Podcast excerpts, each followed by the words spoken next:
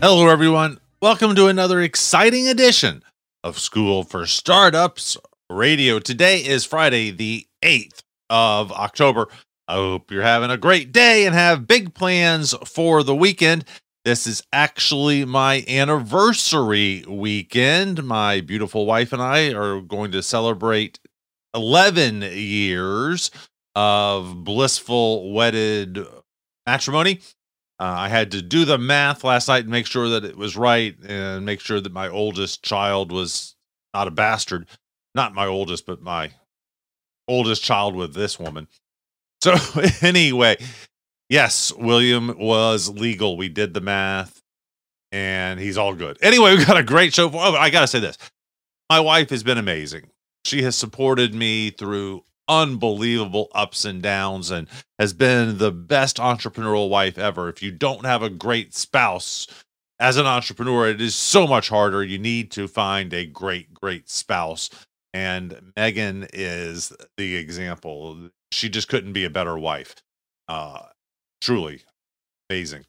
Anyway, thank you, honey, so much. Love you got a great show for you today. We're going to start off with the craziest guest I think I've ever had. This story will blow you away. I mean, blow you away. Billion dollars in sales, all sorts of crazy stuff. And then we're going to talk about connecting and reconnecting during, after the pandemic. So we got a great show for you on this busy Friday. And again, I hope you have some fun plans for the weekend. Think my wife is making me work. Anyway, we got a great show. Appreciate you being with us, and we're going to get started just about 10 seconds.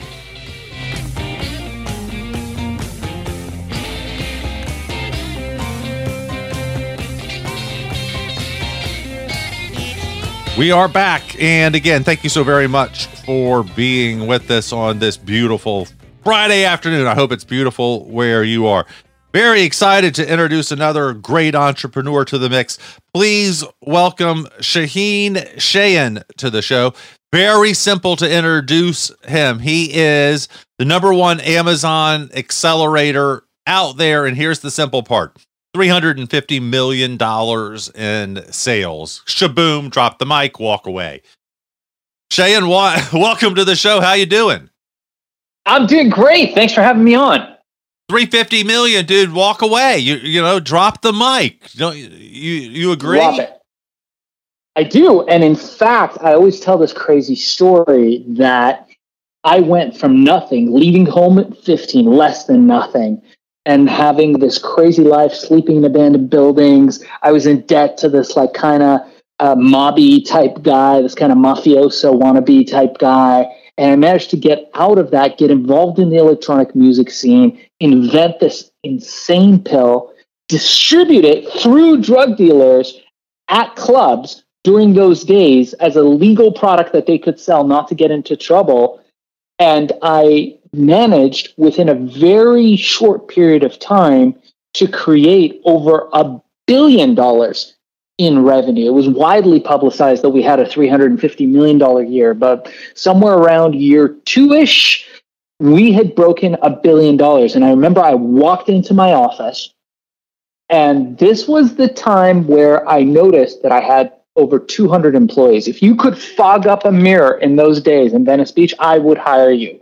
I was producing these pills, this all natural legal alternative to ecstasy called herbal ecstasy, producing it for 25 cents a unit, selling it for $20 cash all day long. And the news broke. CNN wanted to interview me. Sam Donaldson from Nightline was on his way to my office, and we had broken a billion with a B dollars in revenue.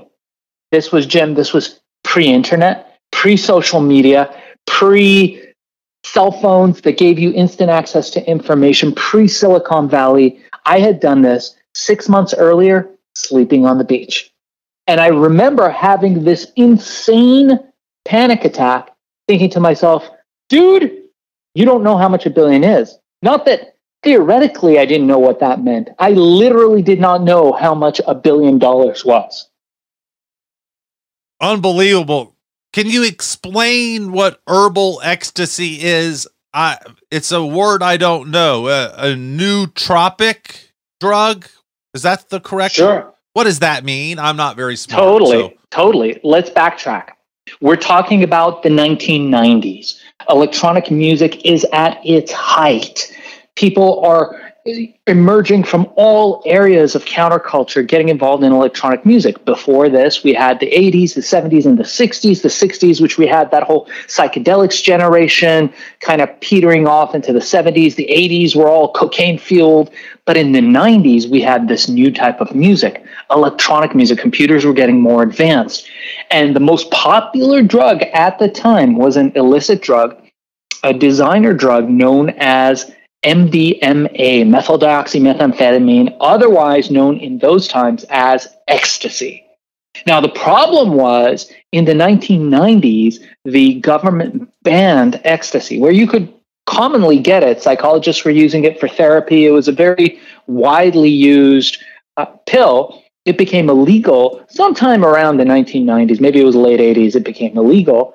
And there was an illicit trade in this stuff. It became the most popular party drug in the world. People were using it, having all kinds of great experiences, but it became illegal and the supply of it dried up.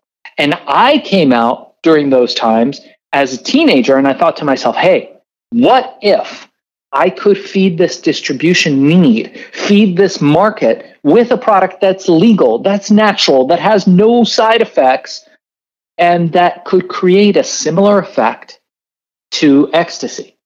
And I did it. I somehow figured it out with my tiny teenage brain. I managed to figure out a way to do that, to make it with herbal ingredients. But what I was lacking, Jim, was the distribution. I it's always the out, distribution that gets you. It's always the distribution. That and hiding a hundred million illegal dollars, except yours is legal. I gotta ask this.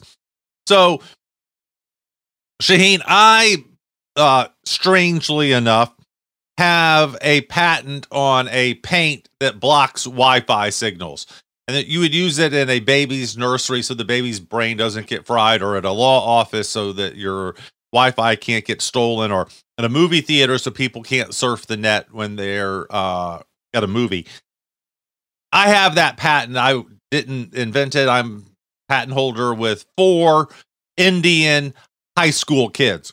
So I'm down with hmm. high school kids inventing drugs and paints and stuff. But I, I got to hear how your small teenage brain, ha ha ha ha, funny, funny, invented this. I mean, how did you research and learn how to make legal MDMA? So now you've got to remember that I came from the third world. I was born in Iran during the late 1970s, around 1975. And I moved to the United States as a refugee with my family.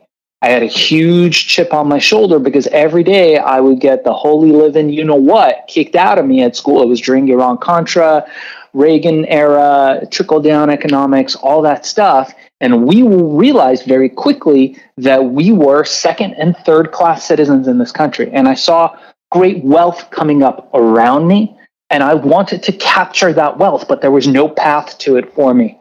So rather than continuing my process at school, which was only going to get me in trouble. I got into fights every day. I started a, a, little business in school selling illicit things as a adolescent. We would go into the local liquor store and steal nudie magazines and liquor and sell it. And we got always got busted. We're terrible at crime, put into detention. And in detention, you get the criminal kids in detention. What do they need? Illicit things. It was the best thing for business ever.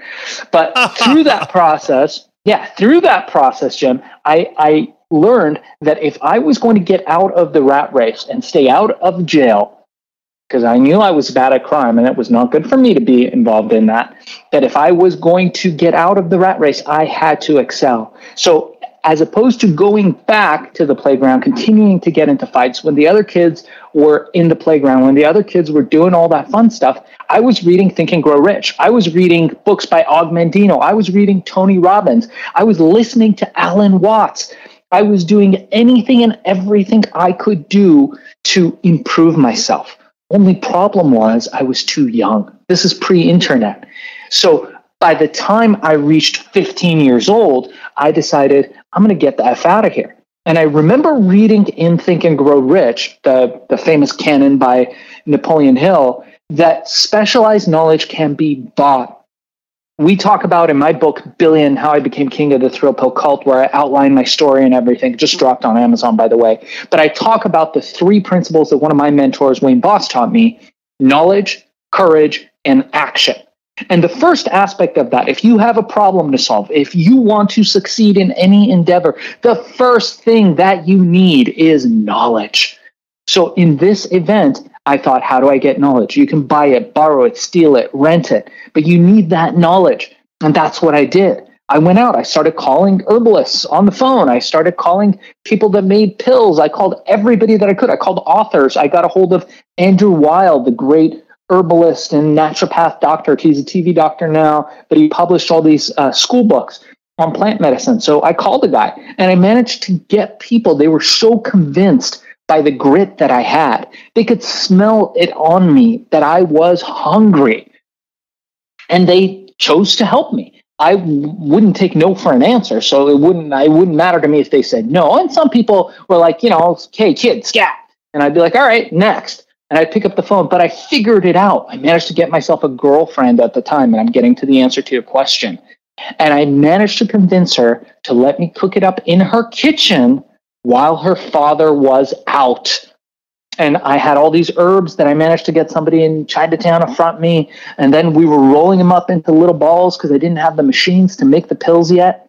And finally, we got to the point where I had a little baggie full of five of these little balls. They were black goo, disgusting little things. But if you took them, you would have a transformational experience and probably dance your butt off for the next five to six hours. And I knew in that moment that we were ready. So I went to the club because you remember it was the rave electronic music scene at the time. I found the first big drug dealer that I could find I gathered all my courage, my cojones. I walked up to him and I said, Buddy, you're going to sell this. And he looked me in the eyes and he said, Are you a cop? I said, No. He said, uh, Get the F out of here. And I said, What do you mean? And I knew, Jim, in that moment was my time. To again, it's always the distribution that kicks you in the ass. Okay, keep going. A great story. Keep going. What happens next? Yeah. So in that moment, two partygoers came up to him. Now, remember what I told you the supply of the real drugs had dried up. I was in the right place at the right time. The supply had dried up. He didn't have anything to sell, and customers are standing in front of him.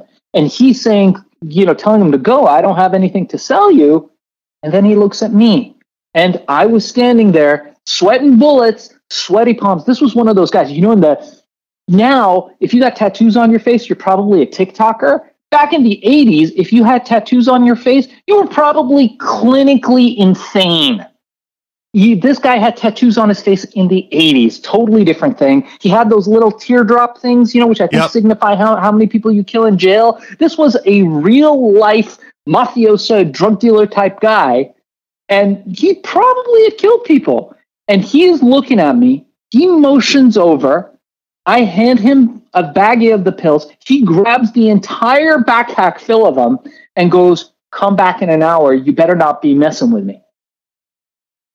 Now the clock is ticking and I go away. And some time passes, an hour, two hours, and I look over and it looks like people are having fun. People are dancing. I see him popping a bunch of them, probably way more than he should have. He must have taken 20 or 30 of them himself. I get there, his bodyguard ushers me in.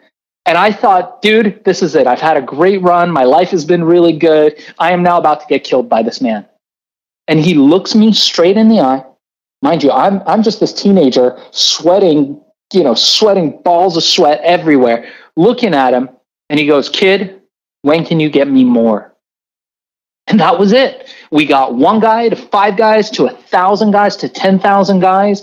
And in six months, we had reached that billion dollar point. I was in Tower Records, Warehouse Records, Urban Outfitters, GNC, General Nutrition Center, every possible place where you could sell pills and places where they had never sold pills. Larry Flynt with the Hustler fame, the famed pornographer, called us. He wanted to distribute it to all the sex shops in the world. We got calls all over the world. We had offices in 32 or more countries. This was one of the hottest phenomena to happen pre internet, pre Silicon Valley, pre all that stuff. And I learned a lot. It was a wild ride. And what happens at the end? How does uh, uh, you die, go to jail, or get bought, and you're currently a billionaire living in an island? Uh, which one? I love the, that. Which one is it? I love that. I like to feel like I die a little bit every day because it allows me to be reborn. That sounds strangely religious, which I am not, but I like the way that sounds. Uh, I did not die. I did make a significant amount of money and I managed to raise a lot of eyebrows. Can you imagine a long haired kid peddling a legal drug in the United States to millions of party goers unmolested by the government? Doesn't happen. No, yeah. So did you get? Got, is the drug legal still? It is no longer legal because of me. Okay. They went. Tell the uh, tell the rest of the story. Tell the the uh, ugly part, uh, the government part. Well, you know, look, I think it was all part of the journey. I don't think a lot of it was ugly. But the government came after us. They tried to ban our ingredients. They tried to get every three letter agency after us. If it were illegal, they would know exactly what to do. It would have been very easy for them. They would say, oh, illegal drugs, DEA. They would say, oh, uh, you're uh, evading this, evading that. Here's this three letter agency that they didn't have any of those. This was unprecedented. Nobody had ever made a supplement and used it recreationally in 2000 years. They didn't know what to do with us. So, what they did was they tried to ban the individual ingredients. I spoke in front of congressional members, hearings, divisions, departments, all that stuff. I blew millions and millions on attorneys' fees just to learn that no matter how much money you have, you can never fight the government and win because they can go forever and ever. And so what happened is eventually they won. I, I petered out we change every time we would play cat and mouse. I would change the formula. They would ban my next ingredient. I would go on TV and say, "Hey guys, uh, Froot Loops are the next." Uh, and and forgive me, I'm, I'm I'm using that as an example. Froot Loops are very safe and healthy, or or not, but they're what they are. But I would say, "Hey, this fruit is part of the uh, next ingredients for my products." And you'd hear the next day, uh, you know, the committee on da da da is banning this ingredient and they would just ban ingredients to try to get one step ahead of us. And it got tiresome. It got tiresome to do that. And right about that time, I decided I was going to solve a bigger problem. And I went off to develop a technology to solve the problem of smoking. I learned that when you smoke, you create smoke, tar, and carbon monoxide. I learned that those are the only three or the three main cancer causing or carcinogenic elements caused by smoking. So I went off and I developed this device that could vaporize any plant substance without smoke, tar, and carbon monoxide.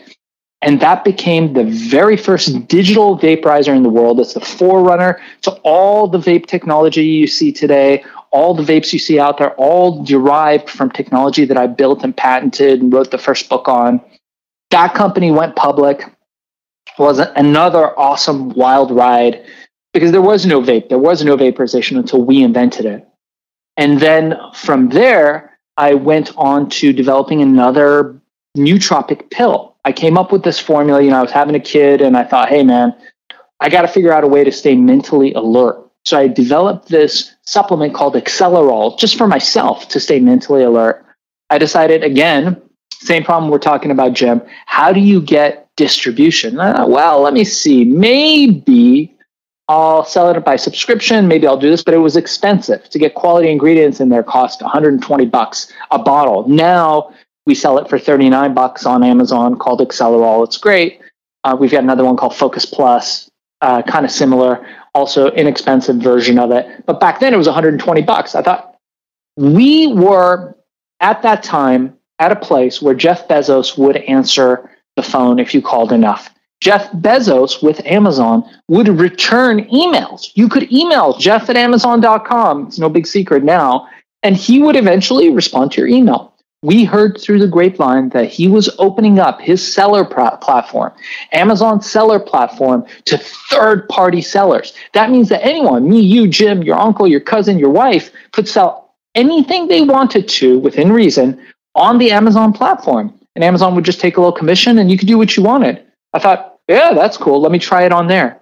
I put up Accelerol on Amazon overnight, went to sleep, didn't think much of it. I spent 15 minutes doing it. It was super easy. I woke up, we had thousands of orders at $120 a unit, if you can imagine.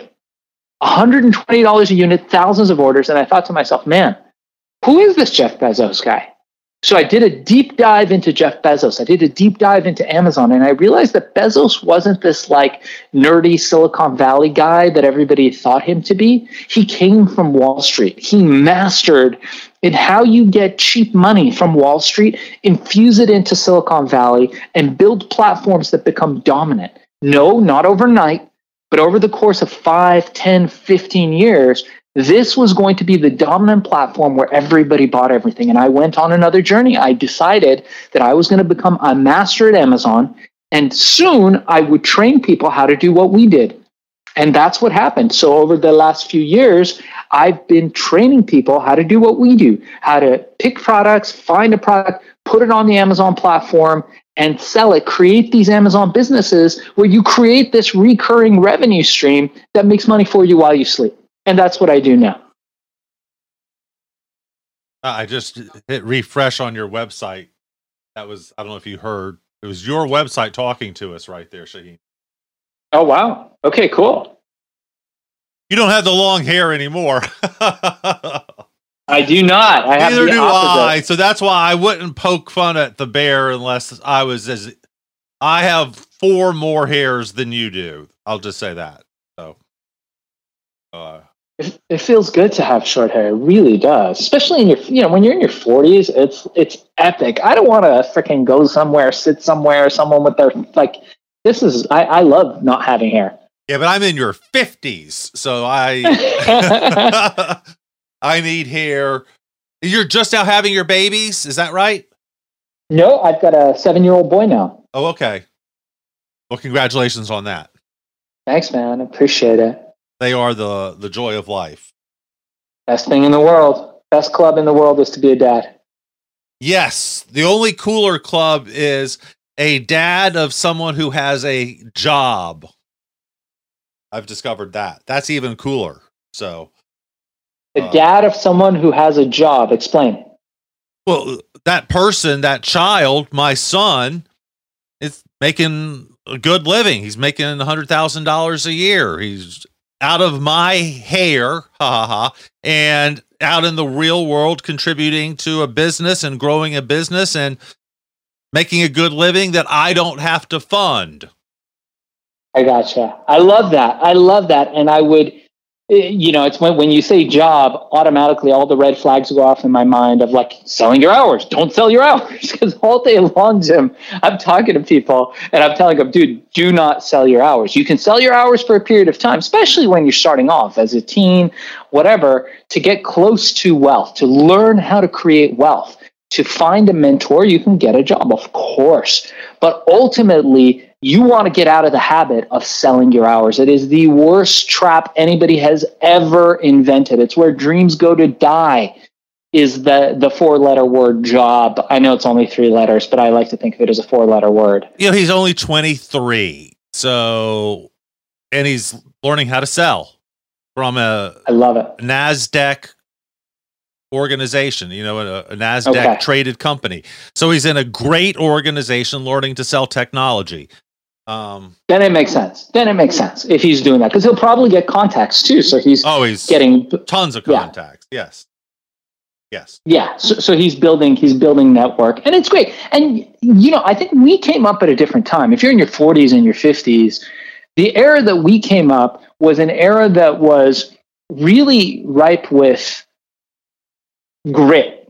We had a different mentality when we were coming up. When I was in school, I would get the living, you know what, kicked out of me every day. I'd go to the teachers. I'd be like, hey, you know, Johnny just kicked my butt. And they'd be like, well, what'd you do?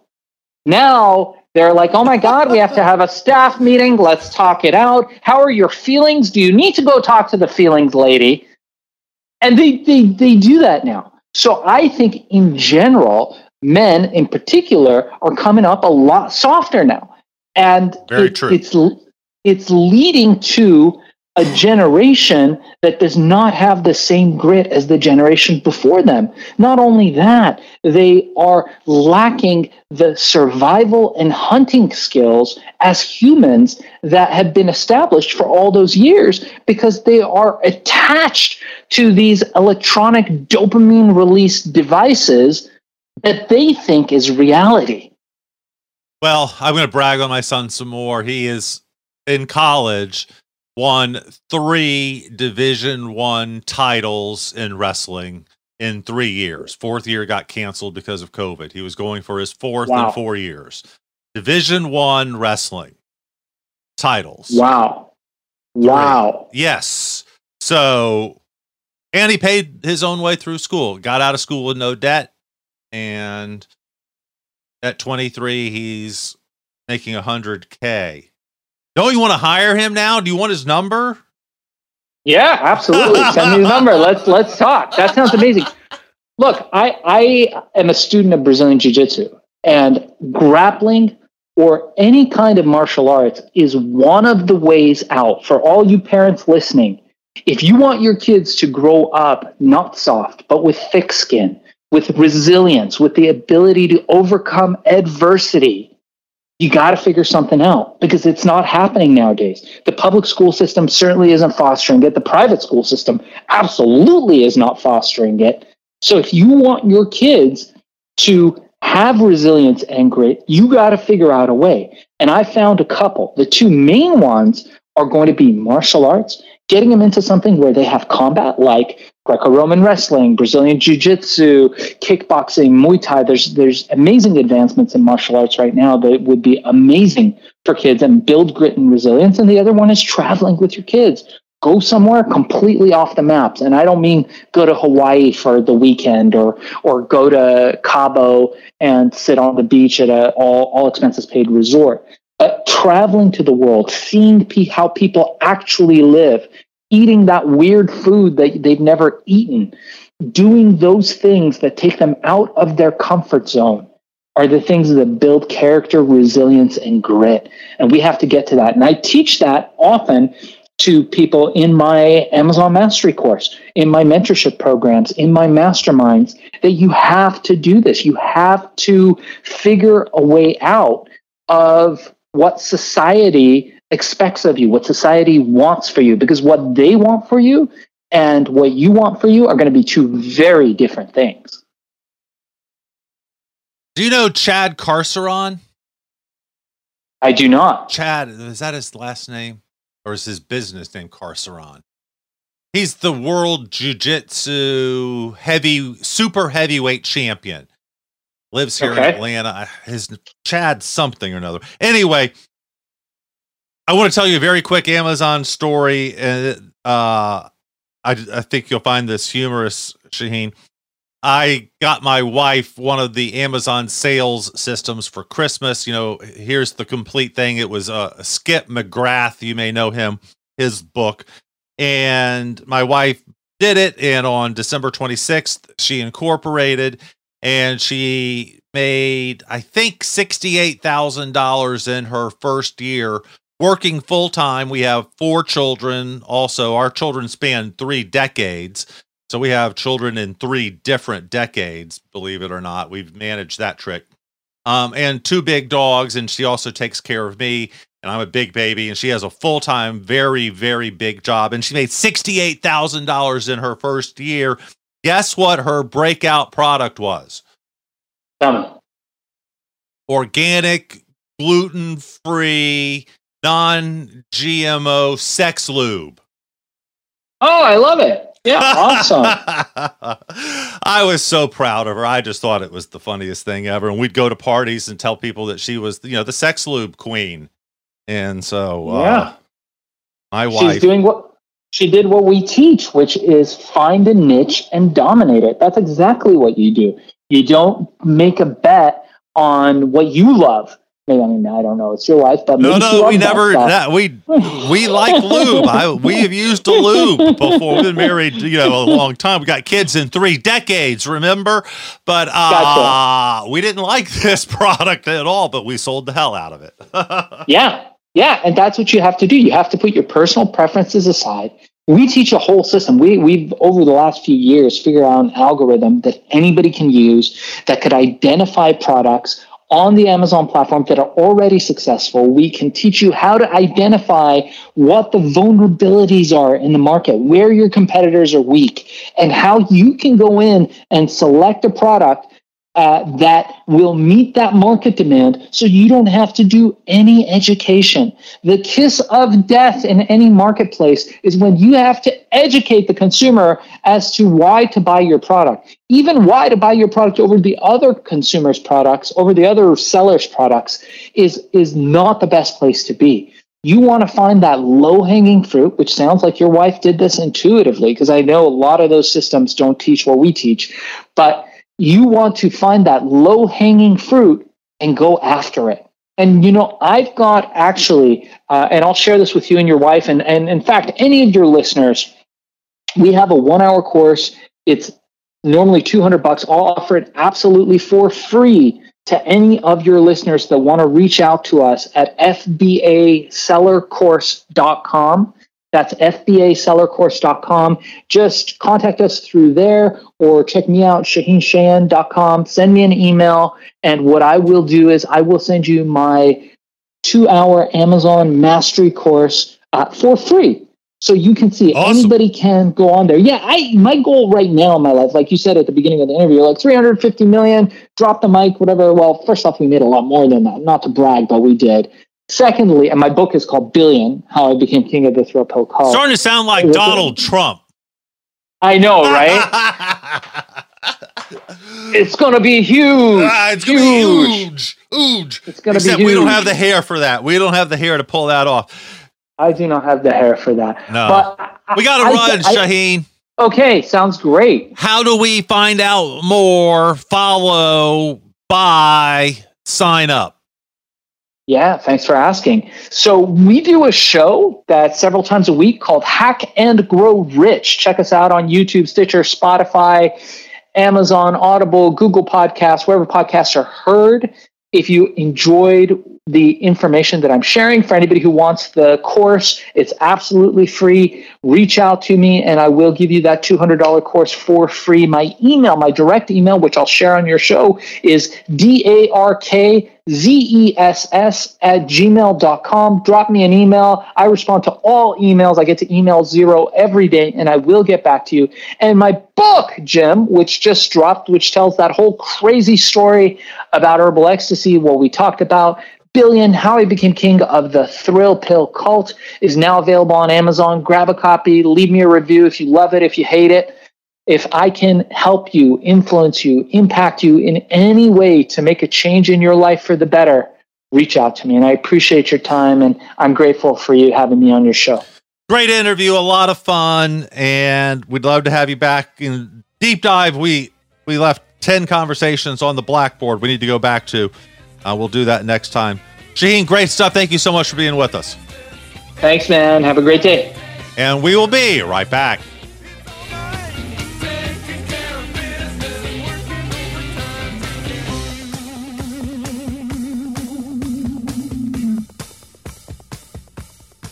We are back. And again, thank you so very much for being with us. You know, this next book, next guest, I think is going to sort of encapsulate the last year and a half for me. I'm really excited to introduce Susan McPherson. She has just written a new book. I think it's about me. It's The Lost Art of Connecting, the gather, ask, do method for building meaningful relationships. I mean, I feel like I have been lost in connecting for the last year and a half. I can't wait. It is published by McGraw Hill. You don't get any more prestigious than that. She has 25 years of experience as marketing, PR, and sustainability executive. regularly working with great teams and great companies.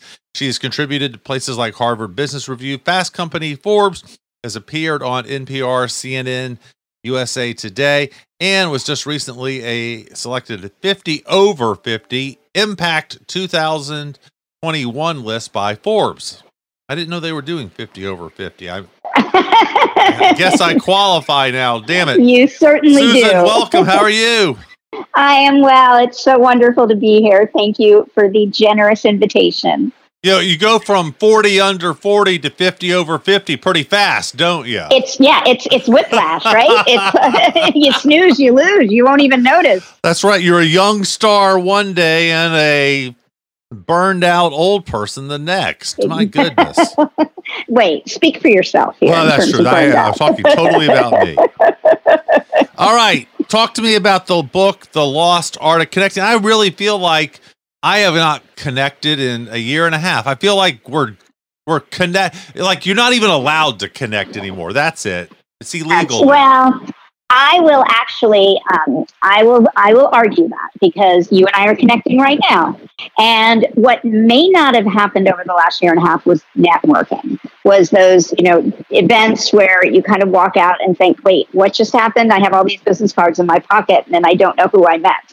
But instead, the one or one of the few silver linings of this pandemic is you've been having more meaningful conversations with people when you did have conversations with them. They may might not have been in person, but they were much more intentional when you did. And I think of that as connecting versus networking.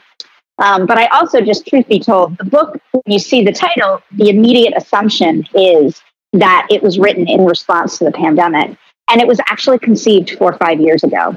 Um, it was written during the pandemic, but the original proposal and everything that went along with it was back in 2017.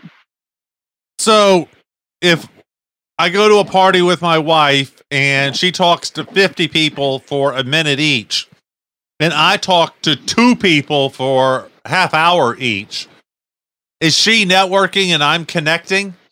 Well, look, it really depends on what happens afterwards. Does she stay in touch with those people? Does she exchange ways to support one another? Does a year from now, does she remember those conversations and does she follow through if she said she was going to be supporting or making an introduction to those people? If she did, then that was connecting. Yeah, but she's only there for eight seconds and she's really not there mentally. well, then I think you've answered your question. Yeah. I like to tease her and she likes to tease me. So Well, that sounds like a very, very um, uh, beneficial relationship. That's what you should do. I hope it's gentle teasing, though. Yes. So, what do I do when I am with someone if I want to connect, not network? Uh, you lead with how you can be helpful to the other person. And you listen more than you speak, and you ask questions of the other person. Okay. What if I can't the whole, help? them? well, here's the thing every single one of us has superpowers, every single one of us have secret sauces.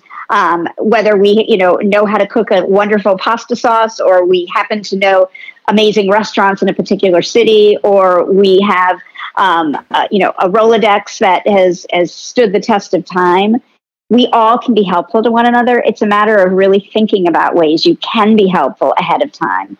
And you know, the book is divided into three parts called Gather, Ask, Do.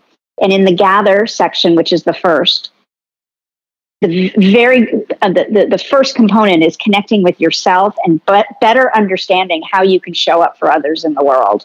And by doing so, you're actually going to achieve your goals faster by supporting others.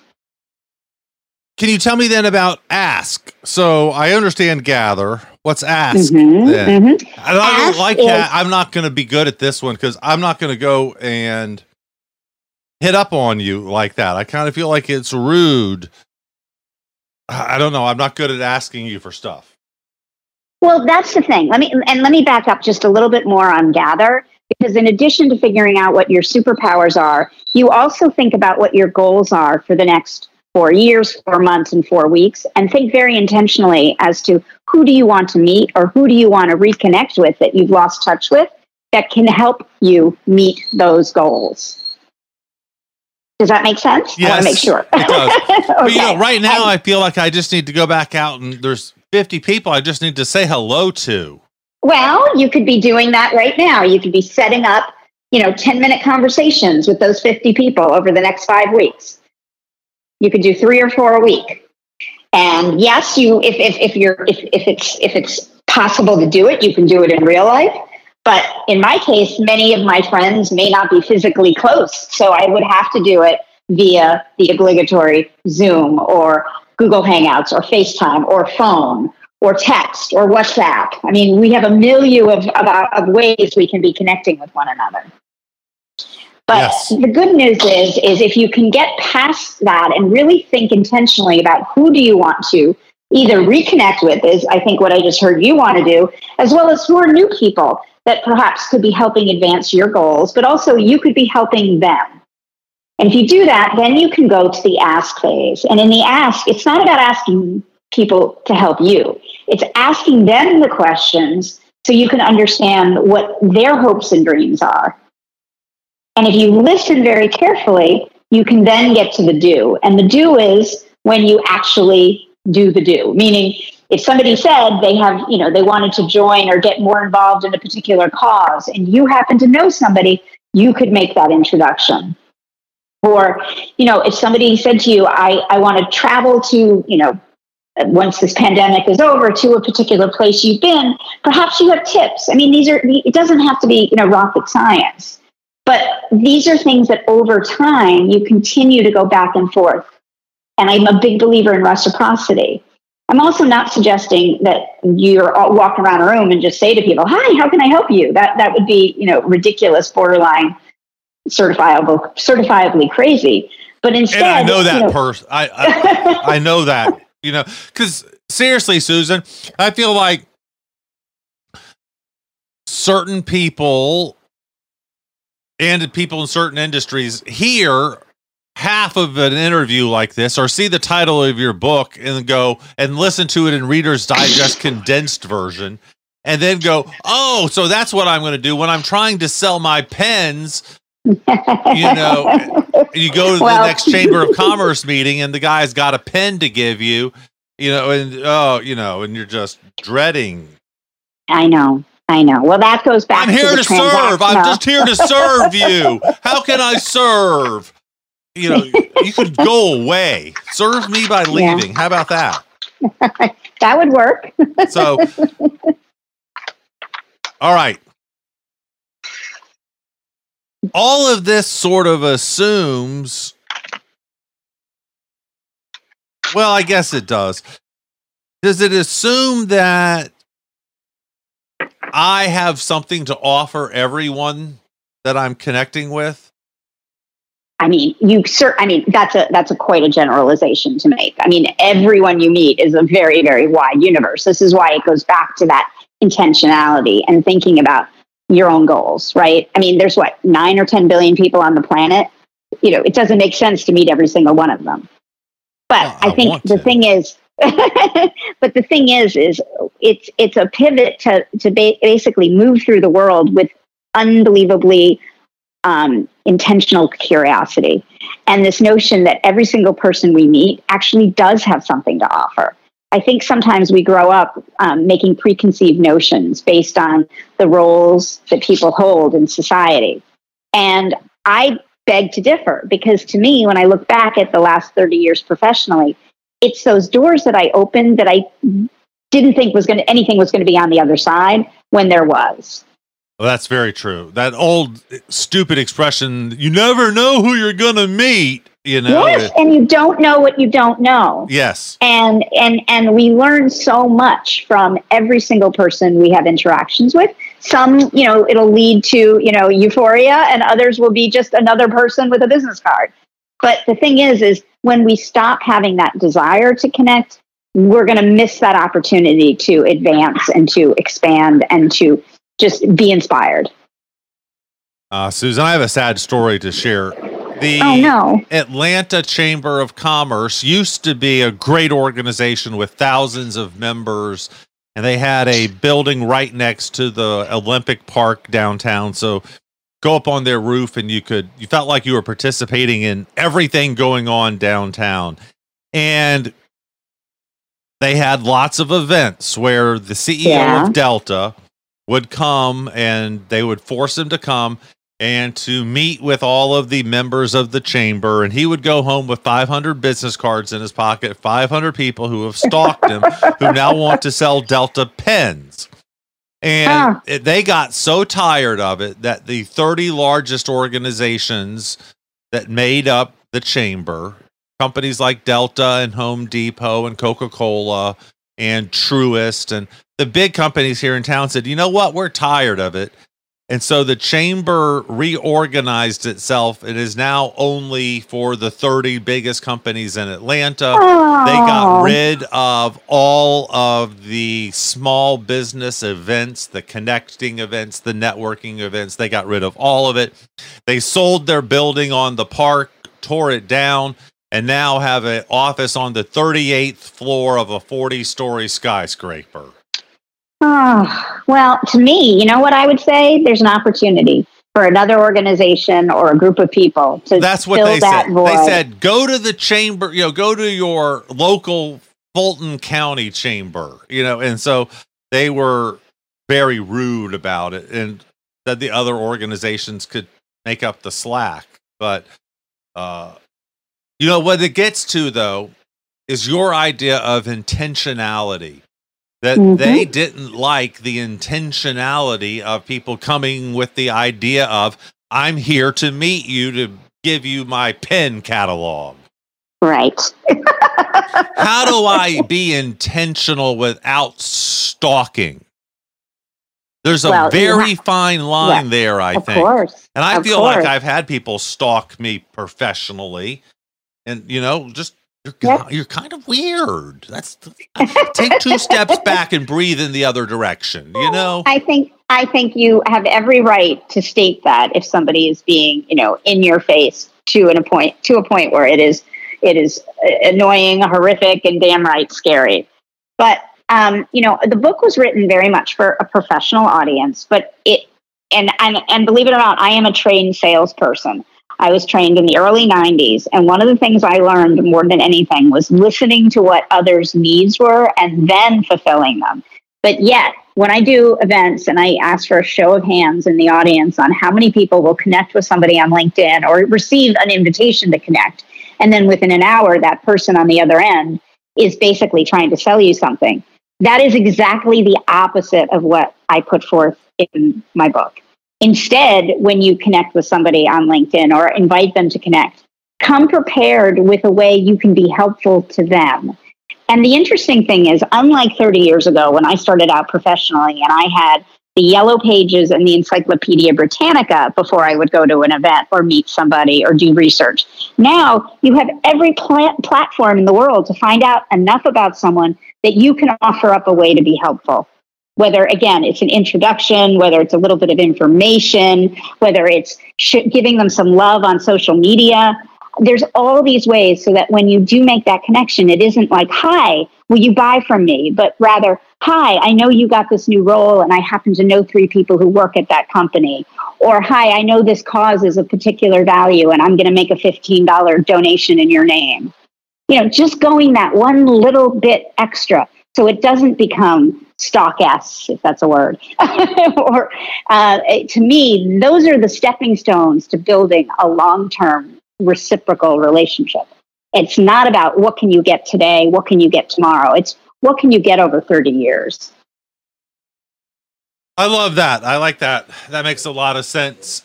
And if you do that well, I would never forget that because Yeah. it- it's so rare that it happens well. Yes, no, but I, I beg to differ. And I, you know, I also have to say, I founded my company that I run now eight years ago when I was 48 years old. Never had been an entrepreneur, never had a dream to be an entrepreneur. And eight years goes by, and 95% of our business has been inbound. That tells me that all those connections and all those meetings and the people that I supported have actually come back around. And it's not like they're all buying from the services my company provides, but they know someone who knows someone who knows someone who's now maybe a client. Is that the constellation effect? But yes, the constellation effect is all about the fact that you know you can you can only control so much and when you connect people whether it's one other person or connecting two other people the impact that happens from that becomes almost like stories they become you know um, and, and, the connection back to uh, the the original idea of the constellations was from people in antiquity trying to make sense out of the sky, right? And so you wouldn't know what would what the sky story was until you assigned these kind of um, you know uh, fictional tapestries to them, whether it was Sagittarius or Capricorn. Um, but just a side note, the only constellation I've ever seen is the Big Dipper. I don't know about you. I totally agree with you. Those constellations don't look anything like uh, a crab or whatever. Susan, what do I do in this situation when I have someone who asks for a meeting yeah. and my wife has forced me to start doing this? My wife has forced me to start asking what the meeting is about. Yeah, I do the as same opposed thing. to okay, sure. And then people say, "Well, I just want to get together and chat," or "I want to see if there's something we can work on," or you know, I, I get tired of having meetings where people don't come with an idea of what we're going to talk about or come with a proposal. I don't want to meet with you to figure out where we could have synergies. Yeah. Is that you know what I mean by that? Is that it's again back to that intentionality. You have exactly. you are asking for intentionality from another person. And in so, my book, I actually interview someone who gave very um, specific advice about that. Be direct. Everybody's time is precious, and it is totally fair to say, you know, what are three things you want to gain from our meeting? And that way, you have the opportunity to either turn down the meeting or perhaps have a meeting in a different way, meaning maybe answer the questions via email so you don't have to go have the meeting, right? I mean, I think you position it as you want to be most effective, and the best way to be most effective is to understand what the person wants to gain from this. And you may learn when you ask this person that if the person provides it, and if they don't, you're you're not going to have the meeting. But if the person provides that, you can make the determination of maybe you're not the best person to have the meeting. And instead, you may be able to recommend someone else. Great advice. I will tell that to my wife, and that's how we'll do it. Susan, how do we find out more? Follow online, get a copy of the book. The book can be found anywhere books are sold, online or in person. The website for the book is thelostartofconnecting.com. And everyone and anyone who wants to find me can find me on the interwebs at Susan McP1. And my company is McPherson Strategies. Fantastic. I should mention too that the book has almost hundred five star ratings on that Amazon thing. That is pretty damn impressive. I rarely Thank see one with that many reviews. Congratulations, you, Susan. Thank Great you. stuff. Appreciate being Absolutely with us. Absolutely fabulous to be here. Thank you. And we are out of time on this beautiful Friday. I hope you have a great weekend. Susan, what are you doing this weekend? I am actually heading to Portland, Maine. Oh, I love it up there. Yes, I do too. I do too. It'll be chilly, but yes. you know what? A fall chill day is totally yep. fine by me. All right, we're out of here, everybody. Thank you for being a great listener this week. We will be back next week with more School for Startups Radio. Bye now.